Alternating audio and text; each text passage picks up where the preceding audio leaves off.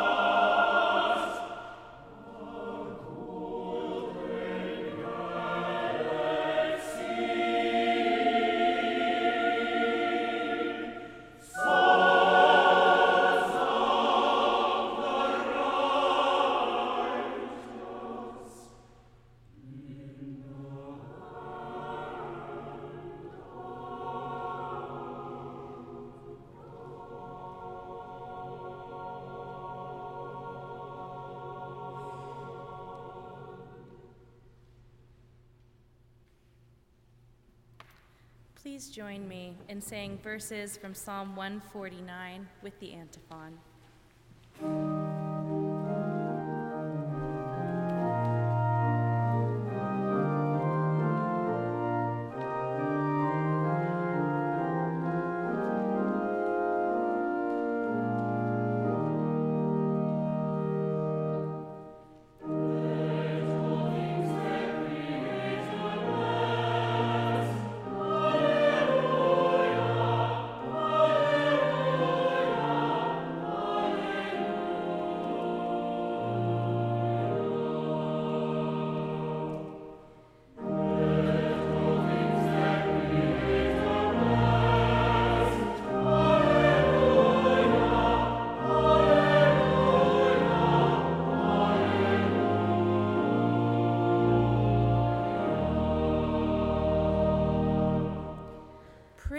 The Lord. Sing to the Lord a new song, his praise in the assembly of the faithful.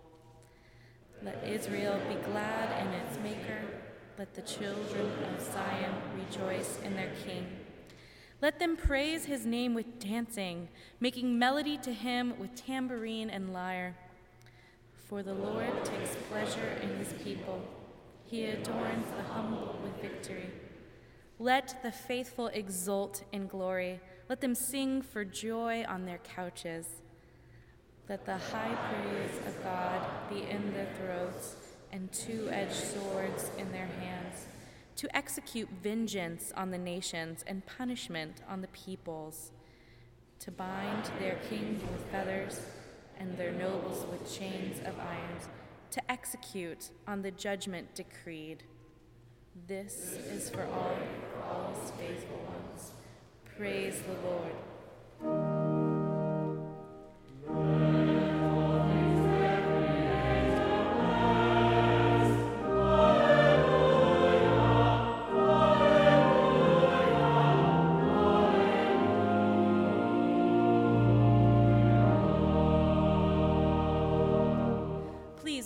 rise as you are able for the singing of the Gloria Patri and the reading of the Gospel.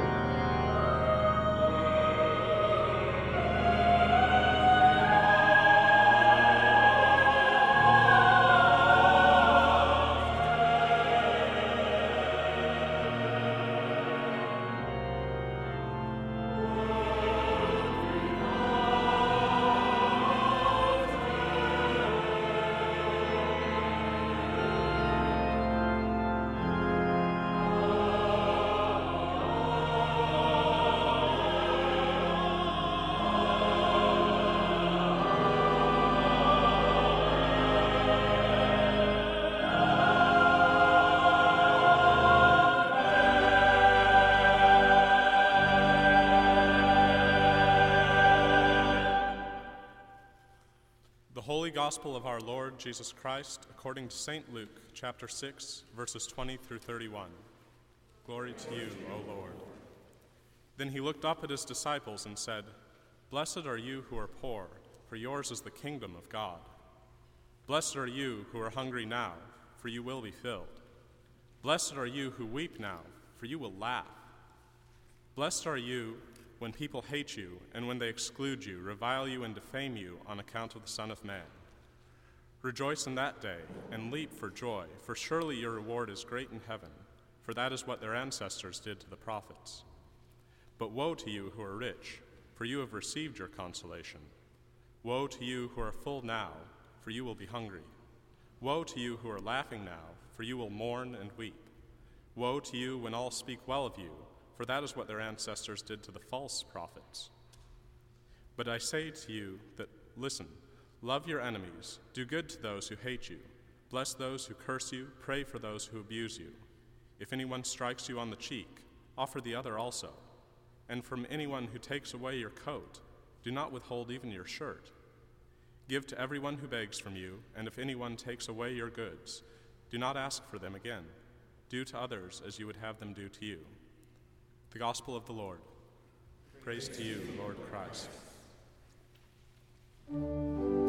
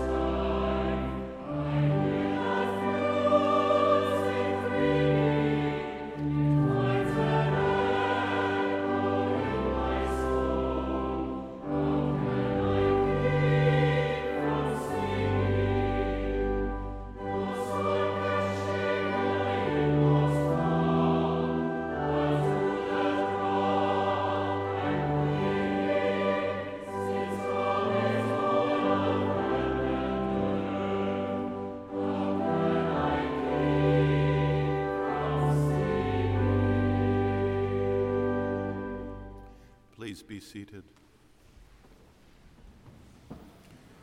Saints of God are all around us. You are they. You. In Chicago last week, I saw one, a dear old friend, former minister of First United Methodist Church, Evanston, former academic dean at Claremont, Salt and Light. Emery Purcell, who wrote, when I was a child, there were often missionaries or evangelists staying with us. One I remember was most fondly was Mary Schlosser. About 50 years of age then, she had been a missionary in China for many years. All of us have heard stories of how missionaries forced native people to give up their culture and become Westerners, how missionaries were tools of capitalistic colonialism. Some were, indeed, but not Mary Schlosser. All she talked about were not her converts, but the boys and girls in her school in China. How bright and eager and loving they were. She had high hopes for each of them and had arranged for some of them to go abroad to prestigious universities to study. She knew that one day they were going to make significant contributions to their people. Now, you have never read about Mary Schlosser in Time magazine. As a young woman, she had a promising career ahead of her. The call to China persuaded her to pour out her life there. After I knew her, Mary Schlosser spent many years in a communist prison camp in China and died shortly after her release. I did read about Mary Schlosser a few years ago. A group of dissident students from China had been interviewed by a religious news editor. They talked about the missionaries who had taught their parents at a school in Kaifeng. Among the names remembered were Clara Leffingwell and Mary Schlosser. I have a sense that Mary Schlosser's resurrected life is only beginning. It is love, finally, that surpasses money and power and overcomes tragedy. Mary Schlosser poured out her life in love for her boys and girls. Through her love, broken as it was, God's love poured through more and more to life down through the generations. The thing I remember about Mary Schlosser is her radiance. Was she happy? I don't know. It is, in fact, an irrelevant question. Mary was radiant in her enthusiasm and in the greatness of her soul. The sun shone on us. This is our hope. Rudyard Kipling was once addressing students at McGill University in Montreal. The lure of having things and even the power of success all sound so good if you listen quick. Yet, powerful, successful egotism is the ultimate failure. Kipling said, Someday you will meet a person who cares for none of these things. Then you will know how poor you are.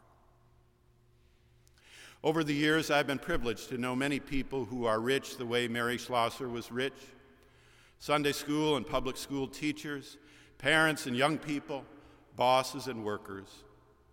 People have poured out their lives in love so that God's love can bring life. I want to suggest that is what has actually made us great. Not all the things we have to be happy, but rather the generous people who pick up the cross of human need, people whose radiant lives testify to life beyond the cross. Emery Purcell is a saint of God. Friends, beloved of Marsh Chapel and the airwaves, the saints of God have been well acquainted with impediments to the language of love. The saints of God have manifold experience of the resistance, inexperience to the reign of love. The saints of God know through and through the multiple discouragements to the path of love. One such is the very question of the capacity of speech to ignite a decision of any kind for any, a new alternative of any sort. Every day, every week brings a new wave of words not fitly spoken, deeds not fruitfully done, sentiments not charitably rendered. And we wonder is preaching an anachronism? Is teaching an anachronism? Is any earnest discourse of any kind an anachronism? Doubt about language itself is itself an impediment to learning the language of love. Another is the relatively modest response, by cultural comparisons at any rate, to the lived forms of love, imperfectly represented in families, in churches, in movements, and missions. There is a kind of discouraging but inevitable comparison, truth to tell, that lurks behind the mammoth celebration, the happy cultural celebrations that we know and love. We know what it feels like to celebrate and to celebrate a clear victory. It feels great.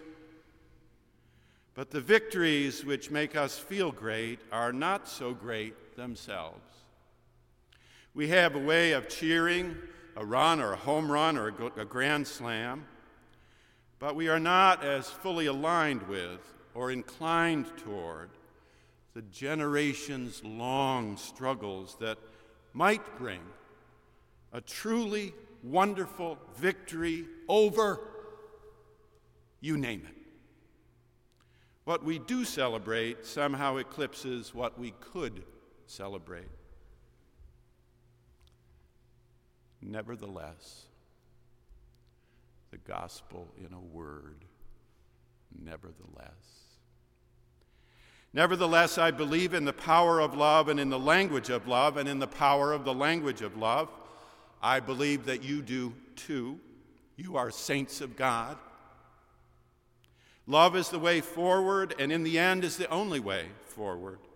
Love is the way the world gets better, and in the end is the only measure of the world getting better.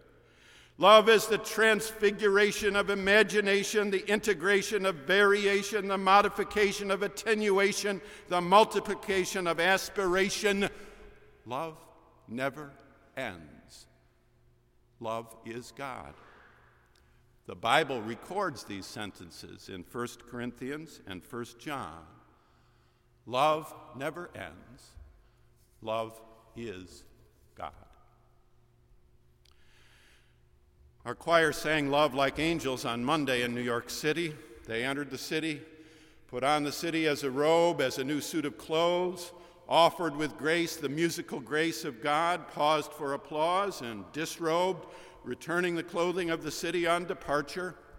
Into noise they brought music, into cacophony they brought symphony, into streets lined with garbage they brought order, charity, magnanimity, generosity into the lingering horror of 9 11, whose victims were treated in St. Paul's Chapel in George Washington's pew, before which they sang, They brought the beauty of holiness, the grace and goodness and love of lovely, good, and gracious music.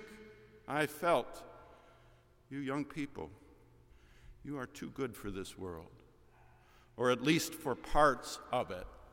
Love lifted us that afternoon. Love sung out by the saints of God. The student of Paul who probably wrote Ephesians cuts into our souls with a gleaming phrase. You heard it earlier. With the eyes of your heart enlightened. He has about him a church, this writer does, that has lived now for some decades beyond Jesus of Nazareth. So, his three reflections on inheritance here. So, the naming of the seal of the Spirit here. So, rightly re- rendered here, your faith in toward the saints, all the saints, or your faithfulness in toward them, and the inheritance bequeathed them. So, the name that is above every name here. So, the church, the body of Christ with the eyes of your heart enlightened. Saints of God have such eyes. Especially here, our writer offers us something beautifully saving that is, that there is a spiritual dimension, a spatial spiritual dimension to salvation. One is caught up by a certain community along the lines of a certain map in the embrace of a certain spiritual geography. You feel it. Especially this morning, perhaps, coming down the sawdust trail of the aisle in Marsh Chapel for communion. You are not alone. The saints of God are here with you and around you with the eyes of the heart enlightened. They see with such eyes. Boston is taking stock this week, taking stock of a year of mayhem and marvel both. It is too soon, well too soon, for us yet to absorb the sounds and sights of 2013. For this we shall need not only the eyes of the heart, but the ears of the heart as well, going forward to continue to hear the explosions of April that did ricochet down Boylston Street, to hear the sirens of April racing at night down Commonwealth, but also to hear the cracks of the bats of October that sent balls and outfielders tumbling into the outfield's bullpens and stands, and to hear the surge of joy, the shared happiness lifted in a choral shout at the end, long end of many games. And yesterday morning, to feel the rich fullness of human being. Sursum corda, lift up your hearts. Right there on Boylston Street, in gathering, in quiet, in song, in shout.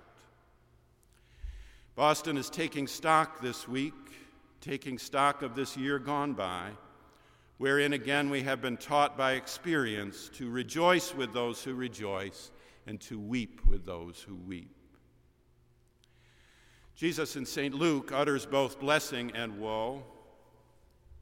Listen again to Luke 6. There is a leveling coming in God's time, this gospel affirms.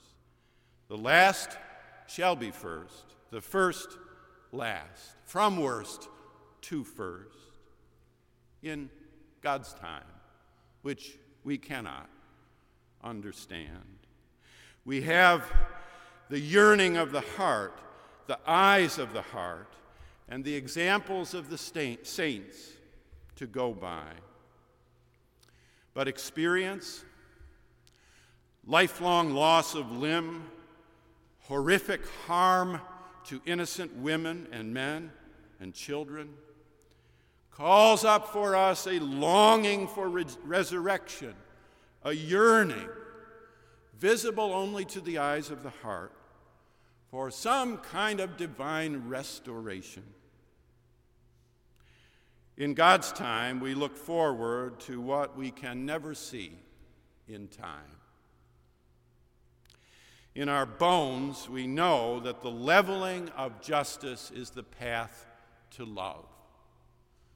There was a whisper of that gospel along the fresh banks of the Olentangy River in the heart of the country, in the center of Ohio, in the voice and speech of the governor of that fine state who expressed the very same sentiment that is, the poor have suffered enough. Wealth carries responsibility with it. All should be fed at the Lord's table. Laugh and celebrate. But a leveling is coming in God's time. Above earth's lamentations, there is, at least in the eyes of the heart, a divine restoration, if only to start in the eyes of the heart. Saints of God, you and you and you, see with enlightened eyes, with the eyes of the heart. Some of you know I was home in Syracuse a few weeks ago Theirs also is an historically Methodist college like ours. They too, as do we, live in a secular age. But all the secularity, all the unreligion, all the modern, modernity in the world in the end does not occlude the enlightenment of the eyes of the heart. Love lives. The saints of God religious and unreligious, observant and secular, theist and atheist, churchly and cultural, share these eyes, a seeing with the heart. Wouldn't that make a great book title? You should hear the commencement address by George Saunders given in Syracuse last May. Here is its marrow. He said back then. One useful thing you can do with an old person, in addition to borrowing money from them or asking them to do one of their old time dances so you can watch while laughing, is ask, looking back, what do you regret? Here's something I do regret, he said. In seventh grade, this new kid joined our class. In the interest of confidentiality, her con- convocation speech name will be Ellen. Ellen was small, shy. She wore these blue cat's eye glasses that at the time only old ladies wore. When nervous, which was pretty much always, she had a habit of taking a strand of hair into her mouth and chewing on it. So she came to our school in our neighborhood and was mostly ignored, occasionally teased. Your hair tastes good that sort of thing. I could see this hurt her. I still remember the way she'd look after such an insult eyes cast down, a little gut kicked, as if, having just be, been reminded of her place in things, she was trying as much as possible to disappear. After a while, she'd drift away, hair strands still in her mouth. At home, I imagined after school her mother would say, You know, How was your day, sweetie? And she'd say, Oh, fine. And her mother would say, Making any friends? And she'd go, Sure, lots. Sometimes I'd see her hanging around alone in her front yard as if afraid to leave. And then they moved. That was it. No tragedy, no big final hazing. One day she was there, the next day she wasn't. End of story. Now, why do I regret that? Why, 42 years later, am I still thinking about it? Relative to most of the other kids, I was actually pretty nice to her. I never said an unkind word to her. In fact, I sometimes even mildly defended her. But still, it bothers me. So here's something I know to be true, although it's a little corny and I don't quite know what to do with it. What I regret most in my life are failures of kindness. Those moments when another human being was there in front of me, suffering, and I responded sensibly, reservedly, mildly, but not kindly. Because kindness, it turns out, is really hard. So, do all the things, the other things, the ambitious things. Travel, get rich, get famous, innovate, lead, fall in love, make and lose fortunes, swim naked in wild jungle rivers. But as you do, to the extent that you can, err in the direction of kindness. Do those things that incline you toward the big questions and avoid the things that would reduce you and make you trivial that luminous part of you that exists beyond personality, your soul, if you will, is as bright and shining as any that has ever been. Bright as Shakespeare's, bright as Gandhi's, bright as Mother Teresa's. Clear away everything that keeps you separate from this secret, luminous place. Believe it exists. Come to know it better nurture it, share its fruits tirelessly. He ended. Someday I hope to meet Mr. George Saunders, one of the saints of God. Until then, though, I will take up his cause, and I ask you to do so too. My predecessor wrote in 2001 Christianity, first and foremost, is about being kind. So I ask you, are you walking in the light? So I ask you, are you loving your neighbor?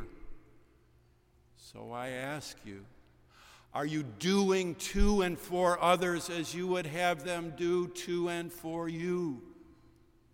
I ask you, are you seeing with the eyes of the heart?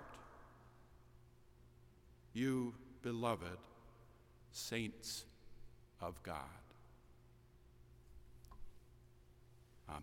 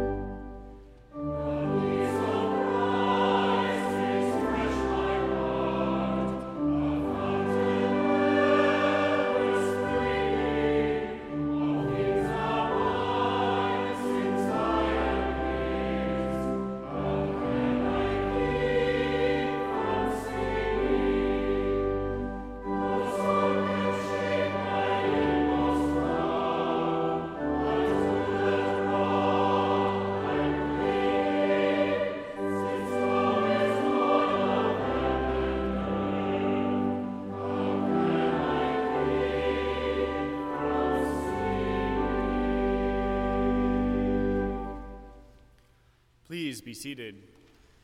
We welcome you here in the nave of Marsh Chapel once again this Sunday morning. We invite you to participate in our ritual of friendship by putting your name and contact information in the red books found along the center aisle of each pew, passing that along to your neighbors so that we can get to know you better and help you get to know one another better throughout the coming week. We do welcome the choir back from its trip to New York and a successful and rousing time at Trinity Wall Street. We look forward to their next tour in March. We would note that uh, children's education begins following the service next Sunday. And for more information about this, we'd encourage you to be in touch with the Reverend Jennifer Quigley or with Miss Jamie Dingus following the service. Also, following the service is our potluck luncheon, and we hope you will join us downstairs.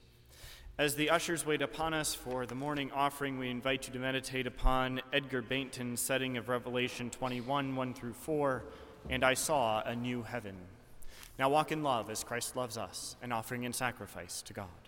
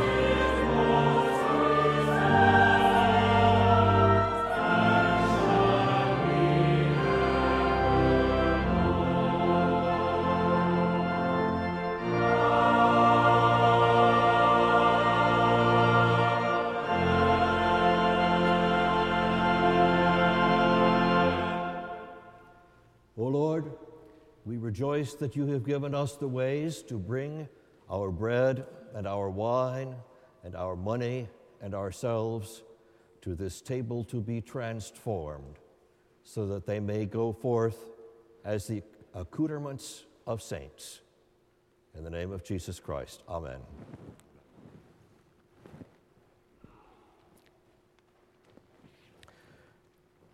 Christ our Lord invites to his table all who love him, who earnestly repent of their sin, and seek to live in peace with one another. Therefore, let us confess our sin before God and one another. Merciful God, we confess that we have not loved you with our whole heart. We have failed to be an obedient church. We have not done your will. We have broken your law. We have rebelled against your love. We have not loved our neighbors, Forgive us, we pray. Free us for joyful obedience through Jesus Christ our Lord. Amen. Hear the good news. Christ died for us while we were yet sinners, and that proves God's love toward us. In the name of Jesus Christ, you are forgiven. In the name of Jesus Christ, you are forgiven. Glory to God. Amen. The peace of our Lord Jesus Christ be with you always.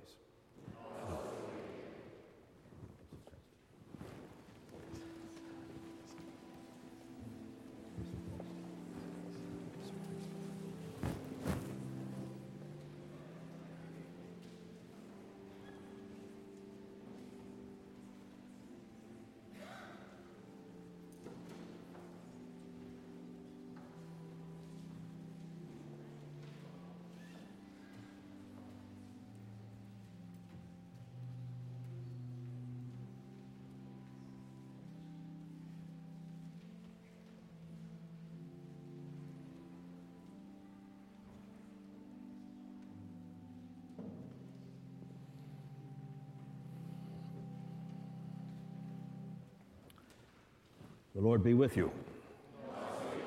Lift up your hearts. Let us give thanks to the Lord our God. It is right and a good and joyful thing, always and everywhere, to give thanks to you, Almighty God, Creator of heaven and earth.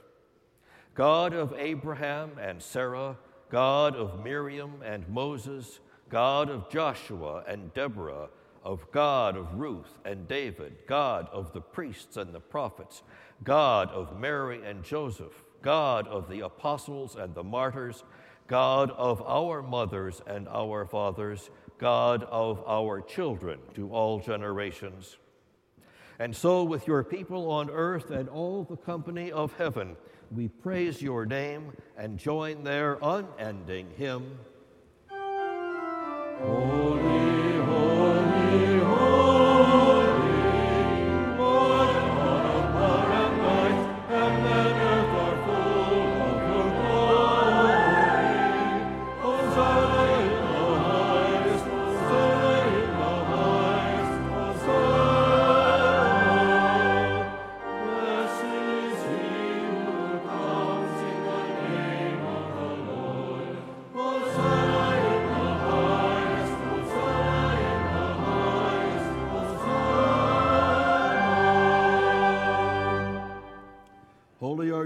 blessed is your Son, Jesus Christ.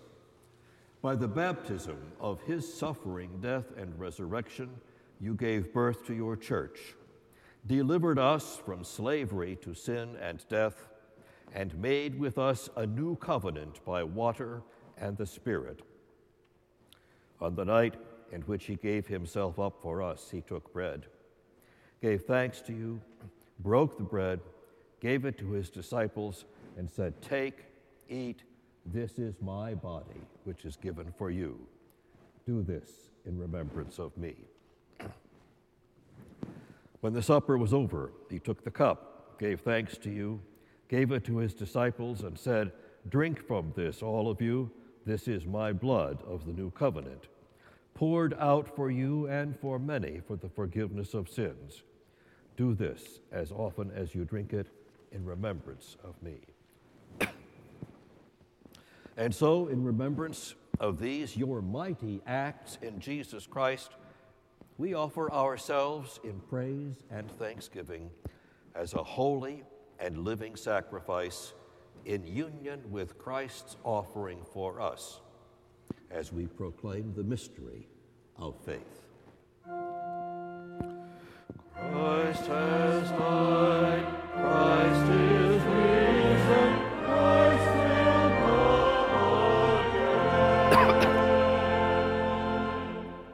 your Holy Spirit on us gathered here and on these gifts of bread and wine. Make them be for us the body and blood of Christ, that we may be for the world the body of Christ, redeemed by his blood. Renew our communion with all your saints, especially those whom we name before you in our hearts.